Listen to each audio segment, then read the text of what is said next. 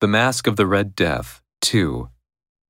This was an extensive and magnificent structure, the creation of the prince's own eccentric yet august taste.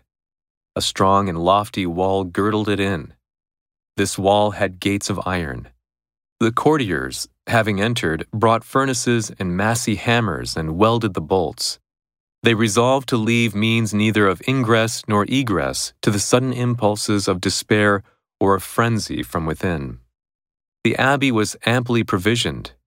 With such precautions, the courtiers might bid defiance to contagion. The external world could take care of itself. In the meantime, it was folly to grieve or to think. The prince had provided all the appliances of pleasure.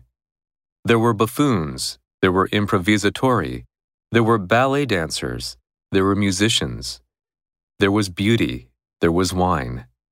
All these and security were within. Without was the Red Death.